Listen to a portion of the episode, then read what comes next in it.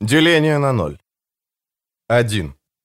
Деление числа на ноль дает в итоге бесконечно большое число. Причина в том, что деление определяется как действие, обратное умножению. Если разделить на ноль, а потом результат на ноль умножить, должно получиться исходное число. Но даже бесконечность, умноженная на ноль, дает ноль, и только ноль. Нет ничего, что можно было бы умножить на ноль и получить не нулевой результат. Следовательно, результат деления на ноль в буквальном смысле неопределенный. 1А. Рене смотрела в окно, когда подошла миссис Райвес. «Уезжаете всего через неделю? Это и не пребывание вовсе. Господь свидетель, я сама уеду очень нескоро». Рене выдавила вежливую улыбку. «Уверена, время пролетит совсем быстро». Миссис Райвес была местным манипулятором. Все знали, что ее попытки всего лишь показные жесты, но персонал устало с ней возился из страха, как бы она случайно не преуспела. «Ха! Они-то хотят от меня избавиться. Знаете, какую ответственность они понесут, если умрешь, пока ты в реабилитации?» «Да, знаю». «Ничего больше их не волнует, сразу видно. Ответственность всегда на них». Рене отключилась и снова стала смотреть в окно, натянущийся по небу след самолета. «Миссис Норвуд?» — окликнула сестра. «Ваш муж пришел». 1Б. Карл расписался еще и еще раз. И, наконец, сестры забрали заполненные бланки на обработку. Он вспомнил, как привез сюда Рене. Вспомнил мучительные вопросы на первом интервью. На все он ответил стоически. «Да, она профессор математики. Ее имя есть в «Кто есть кто». «Нет, я биолог и...» «Я забыл дома нужную мне коробку со слайдами». Нет, она не могла знать. А потом, как и следовало ожидать. Да, 20 лет назад на последнем курсе. Нет, я пытался прыгнуть. Нет, мы с Рене тогда были незнакомы. Вопросы, вопросы. Теперь они убедились, что он будет надежным, поможет, окажет поддержку, и были готовы выпустить Рене под надзор домашних. Оглядываясь назад, Карл отвлеченно удивлялся. Если не считать одного мгновения, никакого дежавю за время всех этих тягот. Неделями он имел дело с больницей, врачами, медсестрами, но ощущал только оцепенение. Все утомительная рутина, которую переносят на автопилоте. 2. Есть хорошо известное доказательство, демонстрирующее, что один равен двум. Начинается оно с постулатов. Пусть А равно одному, пусть Б равно одному а завершается выводом А равно 2А. Иными словами, единица равна 2. В середине, незаметное на первый взгляд, прячется деление на ноль. Но как только оно вводится, все построение выходит за грань приемлемого, обнуляя и лишая силы все правила. Допущение деления на ноль позволяет доказать не только, что один равен двум, но что любые два числа равны друг другу, действительные и мнимые рациональные и иррациональные. 2А. Едва они с Карлом приехали домой, Рене пошла к рабочему столу в своем кабинете и начала переворачивать все бумаги лицом вниз, как попало, сгребая их в кучу. Всякий раз, когда вылезал уголок исписанной стороны, она морщилась. Она подумала, не сжечь ли бумаги, но сейчас это станет лишь символическим жестом. Точно того же можно добиться, просто на них не глядя. Врачи, вероятно, назвали бы это навязчивым поведением. Рене нахмурилась. Какое унижение лечиться у таких дураков. Она помнила, что ей поставили диагноз «суицидальный синдром», что она сидела в запертой палате под круглосуточным наблюдением санитаров, и беседы с врачами, такими снисходительными, такими предсказуемыми. Она не была манипулятором, как миссис Ривас, но как же у них все просто. Достаточно сказать, я осознаю, что еще не здорово, но мне уже лучше, и тебя сочтут готовой к выписке. 2Б. Карл с минуту наблюдал за Рене от двери, потом прошел на кухню. Он помнил день почти два десятилетия назад, когда его самого выписали. За ним приехали родители, и по дороге мать сделала бессмысленное замечание, мол, как все будут рады его видеть, а он едва удержался от того, чтобы стряхнуть с плеча ее руку. Он сделал для Рене то, за что сам был бы благодарен в период реабилитации.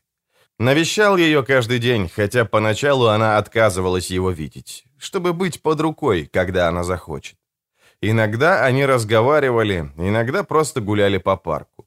В том, что он делал, он не мог найти ошибок и знал, что она сделанное ценит. И тем не менее, при всей этой заботе он не испытывал ничего и руководствовался только чувством долга. 3. В принципе, математика Бертран Рассел и Альфред Уайтхед, опираясь на формальную логику, попытались дать четкое обоснование основ математики.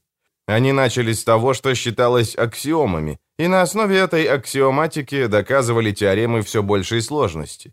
К странице 362 они установили достаточно, чтобы доказать 1 плюс 1 равно 2. 3а. Ребенком 7 лет Рене, разведывая дом одной родственницы, была зачарована, обнаружив в гладких мраморных плитах пола идеальные квадраты. Один квадрат, два ряда по два, три ряда по три, четыре ряда по четыре. Все плиты складывались в квадрат. Разумеется, с какой бы стороны на них ни смотреть, выходило то же самое. И более того, каждый квадрат был больше предыдущего на нечетное число плиток. Это было сродни богоявлению. Вывод напрашивался. В нем была праведность, подтверждаемая холодной гладкостью керамики. Как подогнаны плитки, как невероятно равны разделяющие их линии. Рене поежилась от точности. Позднее пришли и другие прозрения, другие достижения. Поразительная докторская диссертация в 23, серия бурно расхваливаемых статей. Ее сравнивали с фон Нойманном, ее обхаживали университеты. На все это она не обращала особого внимания. Много важнее было то ощущение праведности, лежавшее в сердце каждой теоремы, которую она узнавала. Истинно, непреложная, как материальность плиток, выверенная, как их разделительные линии. 3Б. Карл чувствовал, что сам он сегодняшний родился после того, как он встретил Лору. После выписки он был не в состоянии кого-либо видеть, но один друг исхитрился познакомить его с Лорой. Поначалу Карл ее оттолкнул, но она оказалась прозорливее. Она любила его, пока ему было больно, и отпустила, как только он исцелился. Познакомившись с ней, Карл познал сопереживание и переродился. Лора, получив степень магистра, уехала, а он остался в университете писать докторскую диссертацию по биологии. Позже он пережил много жизненных кризисов, мучился от разбитого сердца, но никогда больше от отчаяния. Думая о том, каким человеком была Лора, Карл не мог не восхищаться. Он не разговаривал с ней с экзаменов на последнем курсе. Интересно, как она жила эти годы? Кого еще любила? Он рано распознал, какого рода была и какого рода не была эта любовь, и бесконечно ею дорожил. 4. В начале XIX века математики стали исследовать геометрии, отличные от евклидовой. Эти альтернативные геометрии приводили к результатам, казавшимся полностью абсурдными, но при этом не содержали в себе логических противоречий. Позднее было доказано, что неевклидовые геометрии вполне последовательно соотносятся с евклидовой, они логически замкнуты, постольку, поскольку таковой является евклидовая геометрия. Однако тот факт, что евклидова геометрия логически замкнута, так и не был доказан. Максимум, чего удалось достичь к концу XIX века, это доказать, что евклидова геометрия логически замкнута постольку, поскольку логически замкнута арифметика. 4а. Вначале Рене отнеслась к случившемуся как к мелкой докуке. Пройдя по коридору, она постучала в открытую дверь кабинета Питера Фабризи. «Пит, у тебя есть минутка?» Рене вошла, зная, какой будет его реакция. Никогда прежде ни у кого на факультете она не просила совета по какой-либо проблеме. Всегда бывало наоборот. Неважно. «Я подумала, может, ты сделаешь мне одолжение? Помнишь, я пару недель назад говорила, что разрабатываю математический формализм для одной теории?» Он кивнул. «Ты с его помощью еще аксиоматику переписывала». «Верно. Ну, несколько дней назад я начала приходить к совершенно нелепым выводам, а теперь мой теоретический формализм противоречит сам себе. Можешь на него взглянуть?» Выражение на лице Фабризи было в точности таким, как ожидалось. «Ты хочешь?» «Ну, конечно, с радостью». «Прекрасно. Проблема как раз в первых нескольких страницах примеров, остальное просто для справки». Она протянула Фабризе тонкую стопку бумаг. «Я подумала, если мы с тобой об этом сперва поговорим, то ты увидишь только то же, что и я». «Наверное, ты права». Фабризи посмотрел на первые пару страниц. «Не знаю, сколько это у меня займет». «Не спеши. Когда будет возможность, просто посмотри, не покажутся ли тебе мои допущения сколько-нибудь сомнительными. Что-то в этом духе. Я буду и дальше работать, поэтому скажу, если что-то получится. Ладно?» Фабризи улыбнулся. «Ты сегодня же вечером придешь сказать мне, что нашла, в чем проблема». «Сомневаюсь. Тут нужен свежий взгляд». Он развел руками. «Попробую». «Спасибо». Маловероятно, что Фабризи до конца поймет ее формальные построения, но ей нужен был кто-то, кто проверил бы чисто технические аспекты. 4Б. Карл познакомился с Рене на вечеринке, которую устраивал его коллега. Карла заинтриговало ее лицо. На удивление простое, оно казалось сосредоточенным и почти мрачным, но во время вечеринки он дважды видел, как она улыбается, и один раз как хмурится. В такие моменты лицо преображалось, принимая данное выражение, словно и не знало никого иного. Карла это застало врасплох. Он мог распознать лицо, которое часто улыбалось, или лицо, которое часто хмурилось, пусть даже на этих лицах нет морщин. Ему было любопытно, как ее лицо научилось приобретать столь разные выражения, а в остальное время не выдавать ничего. Ему понадобилось много времени, чтобы понять Рене, научиться читать выражение ее лица. Но оно того определенно стоило. А сейчас Карл сидел в кресле у себя в кабинете с последним номером биологии морских существ на коленях и слушал, как Рене в кабинете через коридор комкает бумагу. Она работала весь вечер. Было слышно, как возрастает ее раздражение, хотя, когда он заглядывал час назад, она сидела с обычным непроницаемым лицом. Отложив журнал, он поднялся и подошел к двери ее кабинета. На столе лежал открытый том. Страницы были заполнены обычными иероглифическими уравнениями, перемежающимися пояснениями на русском. Она просмотрела часть материала, едва заметно нахмурившись, отвергла его и захлопнула том. Карл услышал, как она пробормотала слово «бесполезно». Потом Рене снова убрала книгу в шкаф. «У тебя давление повысится, если будешь продолжать в том же духе», — пошутил Карл. «Нечего мной помыкать». Карл был ошарашен. И не собирался. Рене повернулась к нему, уставилась и враждебно. «Я сама знаю, когда способна продуктивно работать, а когда нет». Его пробрала дрожь. «Тогда не буду тебе мешать». Он отступил. «Спасибо». Ее взгляд вернулся к полкам. Карл ушел, стараясь расшифровать этот враждебный взгляд. 5. На Втором Международном конгрессе математиков в 1900 году Дэвид Гильберт представил список того, что считал 23 самыми важными нерешенными проблемами математики. Вторым пунктом в его списке стояло требование найти доказательства непротиворечивости арифметики. Подобное доказательство подтвердит непротиворечивость значительной части положений высшей математики. По сути, оно даст твердую гарантию, что никто больше не докажет, что один равен двум. Мало кто из математиков придал значение этой задаче. 5а. Рене знала, что скажет Фабризи еще до того, как он открыл рот. Черт бы меня побрал, это самая невероятная штука, какую я когда-либо видел. Знаешь, есть такая игрушка для малышей, где нужно вставить блоки с различным сечением в различные формы пазы. Читать твои формулировки все равно, что смотреть, как кто-то берет один такой блок и вставляет его во все до единого отверстия на доске, и всякий раз блок входит безукоризненно. Значит, ты не можешь найти ошибки. Он покачал головой. «Куда мне? Я попал в ту же колею, что и ты. Могу рассматривать это только под одним углом». Рене давно уже выбралась из колеи. Она нашла совершенно иной подход, но он только подтвердил исходное противоречие.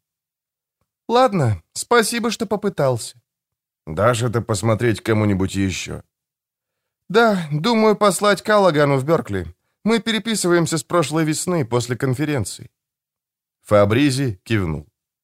«Его последняя статья производит сильное впечатление. Дай мне знать, если он что-нибудь найдет. Любопытство, понимаешь ли». Сама Рене употребила бы слово посильнее, чем любопытство. 5Б. Не мучится ли Рене из-за работы? Карл знал, что в математике она никогда не видела трудностей, один только интеллектуальный вызов. Может, она впервые столкнулась с проблемой, на которой застряла? Вообще, бывает ли в математике такое? Сам Карл был чистым экспериментатором. На деле он даже не знал, как Рене строит свою новую математику. Звучит глупо, но вдруг у нее кончились идеи. Рене была слишком взрослой, чтобы испытывать страдания, свойственные вундеркинду, когда он вырастает и становится таким же, как все. С другой стороны, многие математики лучшие свои открытия сделали до того, как им исполнилось 30. Что, если она начинает тревожиться? Не приближается ли она, пусть с опозданием на несколько лет, к этому порогу? Маловероятно. Он бегло рассмотрел несколько других версий. Может, она разочаровалась в академической науке? Ее пугает, что исследование стало слишком уж узкоспециальным? Или просто устала от того, что делает? Карл не верил, что подобные страхи могут быть причиной поведения Рене. Он без труда воображал себе впечатления, какие скопились бы у него, будь это так, и воображаемое не укладывалось в реальность. Что бы ни тревожило Рене, он был не в состоянии угадать, и это внушало ему беспокойство. 6. В 1931 году Курт Гёдель доказал две теоремы. Первая, по сути, показывает, что математика содержит утверждения, которые, возможно, истинны, но по природе своей недоказуемы. Даже столь элементарная формальная система, как арифметика, допускает утверждения строгие, осмысленные и кажущиеся истинными, Однако эта истинность не может быть доказана формальным путем. Его вторая теорема показывает, что претензия арифметики на полноту как раз и является таким утверждением. Она не может быть доказана никаким методом, опирающимся на аксиомы арифметики. Иными словами, арифметика, как формальная система, не может гарантировать от таких результатов, как 1 равен 2. Предположим, с подобными противоречиями до сих пор никто не сталкивался, но невозможно доказать, что никто никогда с ними так и не столкнется. 6А. И снова он зашел в ее кабинет. Когда Рене подняла на него взгляд, Карл начал решительно. «Рене, очевидно, что...» Она его оборвала. «Хочешь знать, что меня беспокоит? Ладно, я тебе скажу. Достав чистый лист бумаги, Рене села за стол. «Подожди, это займет всего минутку». Карл снова открыл было рот, но Рене махнула ему, чтобы замолчал. Сделав глубокий вдох, она начала писать. Посередине она провела черту сверху вниз, разделив страницу на две колонки. Вверху первой поставила цифру 1, вверху второй цифру 2. Ниже стремительно нацарапала какие-то символы, которые в следующих строках развела в серию новых. Она скрежетала зубами, пока писала. Было такое ощущение, что, рисуя значки, она ногтями скребет по грифельной доске. Приблизительно в двух третьих от начала страницы Рене стала сводить длинные серии символов ко все более коротким. «А теперь завершающий штрих», — подумала она. Осознала, что слишком давит на бумагу и ослабила хватку. Пальцы уже не так сжимали карандаш. В следующей строке серии стали идентичными. Внизу страницы, поверх разделительной черты, она силой вывела знак равенства. Лист она протянула Карлу. Он только поглядел на нее, показывая, что не понимает. «Посмотри наверх». Он посмотрел. Теперь посмотри вниз». Он нахмурился. «Не понимаю». Я открыла формализм, который позволяет приравнять любое число к любому другому числу. На этой странице доказывается, что один равен двум. Выбери два любых числа. Я могу доказать, что и они тоже равны. Карл как будто пытался что-то вспомнить. «Это ведь деление на ноль, верно?» «Нет, тут нет никаких запрещенных операций, никаких некорректно заданных условий, никаких независимых аксиом, которые бы подразумевались имплицитно. Ничего. В доказательстве не использовано решительно ничего запретного». Карл покачал головой. «Подожди-ка. Очевидно, что единица не равна двум». «Но формально равна. Доказательства ты держишь в руке. Все мною использованное в рамках абсолютно бесспорных утверждений». «Но ты получила противоречие». «Вот именно. Арифметика как формальная система является неполной». 6б. Ты не можешь найти, где ошибка. Это ты хочешь сказать? Да нет же, ты не слушаешь. Ты думаешь, я мечусь из-за такой малости? В доказательстве ошибки нет. Иными словами, ошибка в том, что считается общепринятым. Точно. Ты... Он остановился, но слишком поздно. Она поглядела на него враждебно. Ну, конечно, она уверена. Он задумался о том, что это подразумевает. «Теперь понимаешь?» — спросила Рене. «Я опровергла большую часть математики. Иными словами, она утратила смысл». Она становилась все более возбужденной, почти пришла в смятение. «Как ты можешь такое говорить?» Карл тщательно подбирал слова. «Математика все еще работает. Наука и экономика не рухнут вдруг из-за этого открытия. Это потому, что математика, которой они пользуются, всего лишь трюк. Мнемонический костыль, как считать костяшки пальцев, чтобы определить, в каком месяце 31 день. Но это не одно и то же. Почему же? Сейчас математика не имеет к реальности решительно никакого отношения. Куда там такие понятия, как мнимые числа и бесконечно малые величины? Теперь треклятое сложение целых чисел не имеет отношения к счету на пальцах. На пальцах 1 плюс 1 всегда выходит 2, но на бумаге я могу дать бесконечное число ответов, и все они будут равно действительными, и, следовательно, равно недействительными. Я могу написать самую элегантную теорему на свете, а значит, она будет не больше, чем какое-нибудь дурацкое уравнение». У нее вырвался горький смешок. «Позитивисты раньше говорили, что вся математика чистой воды тавтология. Они все напутали. Она чистой воды противоречие». Карл попытался зайти с другой стороны. «Подожди, ты только что упомянула мнимые числа. Почему твои выкладки хуже их? Когда-то математики считали, что они не имеют смысла, а сейчас они приняты как азы. Ситуация та же». «Не та же. Там решение заключалось в расширении контекста, а здесь это ничего не даст. Мнимые числа привнесли в математику нечто новое, а мой формализм пересматривает уже существующий». Но если изменить контекст, посмотреть на это в другом свете, она закатила глаза. «Нет, это следует из аксиом с такой же непреложностью, как сложение. Это никак не обойдешь. Поверь моему слову».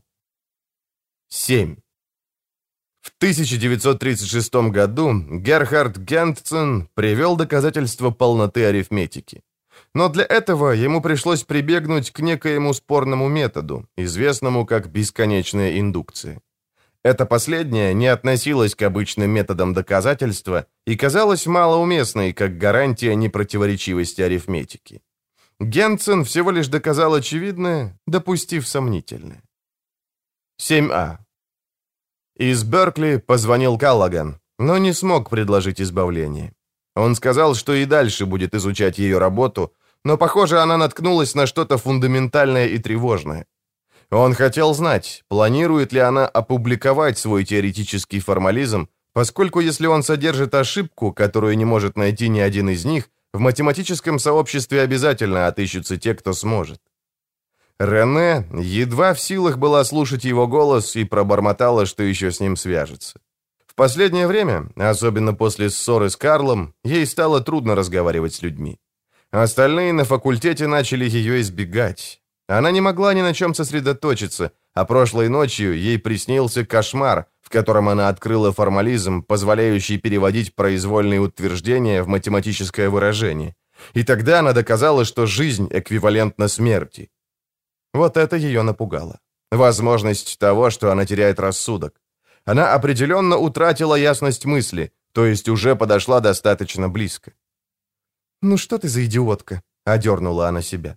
«Разве Гёдель покончил с собой, доказав свою теорему о неполноте?» Но это была красивая, вдохновенная, одна из самых элегантных теорем, какие Рене когда-либо видела.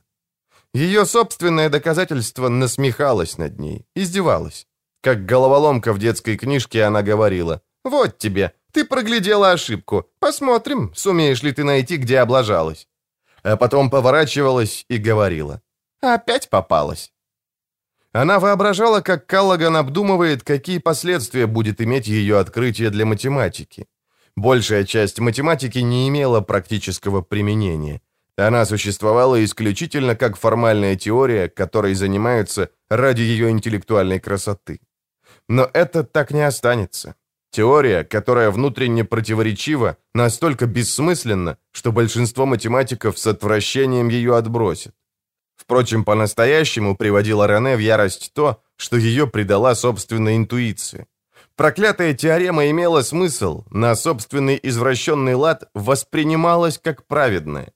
Рене ее понимала, знала, почему она истинна, верила в нее. 7б. Карл улыбнулся, вспомнив ее день рождения. «Глазам своим не верю. Откуда ты мог знать?» Она сбежала по лестнице, прижимая к груди свитер. Прошлым летом они провели отпуск в Шотландии, и в одном магазинчике в Эдинбурге был свитер, с которого Рене глаз не сводила, но не купила. Он заказал его по каталогу и вчера вечером подложил в ящик гардероба, чтобы она нашла его на утро. «Ты вся как на ладони», — пошутил он. Они оба знали, что это неправда, но ему нравилось ей так говорить. Это было два месяца назад. Всего два месяца назад. Теперь же ситуация требовала сменить темп. Карл пошел в ее кабинет. Рене сидела в кресле у стола, смотрела в окно. «Угадай, что я придумал?» Она подняла глаза. «Что?» «Заказал на выходные номер в Билтморе. Сможем расслабиться и решительно ничего не делать». «Перестань, пожалуйста», — сказала Рене. «Я знаю, чего ты добиваешься, Карл. Ты хочешь, чтобы мы занялись чем-нибудь приятным, чтобы я отвлеклась от этого формализма. Но не получится.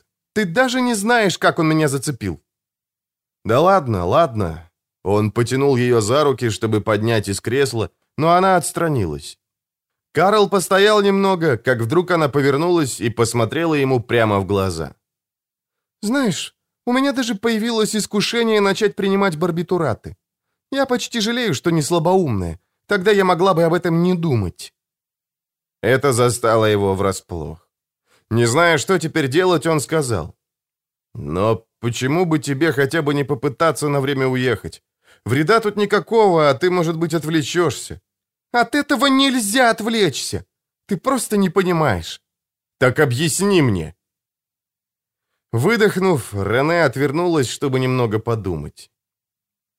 «Как будто куда ни посмотри, все кругом кричит мне о противоречиях», — сказала она. «Теперь я все время устанавливаю равенство между числами». Карл молчал. Потом с внезапным озарением сказал. «Как традиционные физики, когда столкнулись с квантовой механикой. Словно теорию, в которую ты всегда верила, подменили, и новая кажется бессмысленной, но почему-то все данные ее подтверждают». «Не совсем так». Ее отказ прозвучал почти презрительно. Доказательства тут ни при чем. Это все априори». «И в чем же тут разница? Разве твои построения не являются доказательством?» «Господи, ты что, шутишь? Это разница между присвоением единицы и двойки одного и того же значения и интуитивным пониманием. Я больше не могу держать в уме понятие четко разграниченных количеств. Мне все кажутся одинаковыми». «Я не о том говорил», — сказал он. На самом деле никто не может испытывать. Это как поверить в шесть невозможных вещей до завтрака. Откуда ты знаешь, что я могу испытывать? Я пытаюсь понять». «Не трудись». Терпение Карла иссякло. «Как хочешь». Он вышел и отменил заказ. После этого они едва разговаривали, обмениваясь лишь необходимыми репликами. А через три дня Карл забыл нужную ему коробку со слайдами, вернулся с полпути домой и нашел на столе ее записку. В следующее мгновение Карл интуитивно постиг две вещи. Первое озарение пришло, когда он со всех ног бежал по дому вне себя от страха, не взяла ли она цианид на химическом факультете. А осенило его то, что раз он не может понять, что толкнуло ее на такое, то и не может почувствовать, пережить то же, что и она. Второе озарение снизошло, когда он кричал и бил кулаками в дверь. Он испытал дежавю.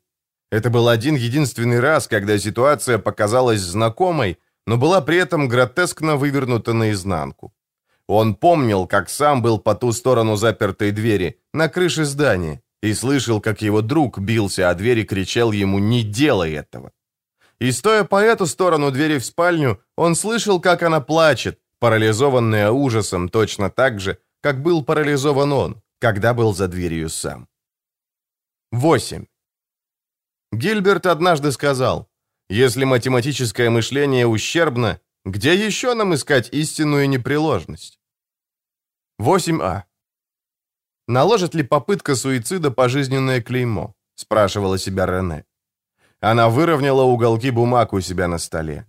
Станут ли ее отныне, пусть неосознанно, считать неуравновешенной или взбалмошной? Она никогда не спрашивала Карла, не тревожили ли его такие мысли. Может быть, потому что не держала на него зла за его несостоявшийся прыжок. Это случилось много лет назад, и любой, увидев его сегодня, сразу же признал бы в нем здорового человека. Но о себе Рене не могла сказать того же. В настоящий момент она не способна связно обсуждать математические проблемы, и у нее не было уверенности, сможет ли она когда-нибудь. Увидеть сейчас ее коллеги, они бы просто сказали, она выдохлась.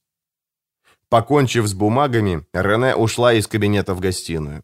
После того, как ее формализм обойдет научные круги, потребуется пересмотр признанных основ математики, но затронет это лишь немногих. Большинство поведут себя как Фабризи, механически прочтут доказательства, оно их убедит, но не более того. Так остро, как она, это почувствуют лишь те немногие, кто действительно способен осознать противоречие, постичь его интуитивно. Каллаган был одним из них. В последние дни она часто спрашивала себя, как же справляется он? Рене вывела пальцем завиток в пыли на приставном столике у дивана. Раньше она бы стала отвлеченно продумывать параметры кривой, рассматривать какие-нибудь ее характеристики. Теперь это утратило смысл. Ее картина мира просто рухнула. Подобно многим, она всегда думала, что математика не извлекает значения из Вселенной, а наоборот придает ей его. Один физический объект не был больше или меньше другого, не был подобным или неподобным. Оба просто существовали. Математика была совершенно независима, но на практике наделяла эти предметы семантическим значением, предлагая категории и соотношения. Она не описывала каких-либо внутренних качеств, только давала возможные интерпретации. Но теперь это в прошлом. Математика, будучи извлечена из мира физических объектов, становится противоречивой, а формальная теория обязательно не противоречива. Математика эмпирична, не более того. Ну и что тут может заинтересовать? Чем ей теперь заниматься? Рене знала человека, который бросил академическую карьеру, чтобы продавать изготовленные вручную кожаные изделия. Она даст себе время, придет в себя. И именно в этом, на протяжении последних недель, старался помочь ей Карл. 8Б. Среди друзей Карла были две женщины. Давняя пара Марлена и Анна. Много лет назад, когда Марлена подумывала о самоубийстве, то за поддержкой обратилась не к Анне, а к Карлу. Несколько раз Карл сидел с Марленой ночь напролет. Они разговаривали или просто компанейски молчали. Карл знал, что Анна всегда немного завидовала тому, что у них много общего с Марленой что она всегда задавалась вопросом, какое преимущество позволило ему стать для нее таким близким человеком. Ответ был прост. Это было различие между сочувствием и сопереживанием. За свою жизнь Карл не раз поддерживал людей в сходных ситуациях. Да, разумеется, он радовался, что может помочь, но дело тут было в большем. Казалось логичным и правильным встать на место другого человека и почувствовать то, что переживает он. До сих пор у него всегда были причины считать сострадание основой своего характера. Это он ценил, считал себя способным на сопереживание. Но сейчас он наткнулся на то, с чем никогда не встречался раньше, и это обнулило и свело на нет все, что обычно подсказывало ему внутреннее чутье. Если бы в день рождения Рене кто-то сказал ему, что через два месяца ему выпадет испытать такое, он, не задумываясь, отмел бы саму мысль. За много лет, конечно, такое может случиться. Карл знал, что делает с людьми время. Но за два месяца? После шести лет брака он разлюбил ее. Карл ненавидел себя за такие мысли, но факт оставался фактом. Она изменилась, и он не понимал ее и не знал, как ей сопереживать. Интеллектуальная и эмоциональная жизни Рене были нерасторжимо переплетены, а сейчас последняя оказалась для него недосягаема. Включилась его рефлекторная реакция «прощать», подсказывая, что нельзя требовать от мужа, чтобы он продолжал оказывать поддержку в любом кризисе. Если жена внезапно поддалась душевной болезни, оставить ее грех, но грех простительный. Остаться означало бы принять совсем другие отношения, а это не каждому по плечу, и Карл в такой ситуации никогда никого бы не осудил. Но у него в голове всегда маячил невысказанный вопрос «Что бы сделал я?» И его ответом всегда было «Я бы остался». Лицемер. Хуже всего, он такое пережил. Он был поглощен собственной болью. Он истощал терпение других, и некто его выненчил.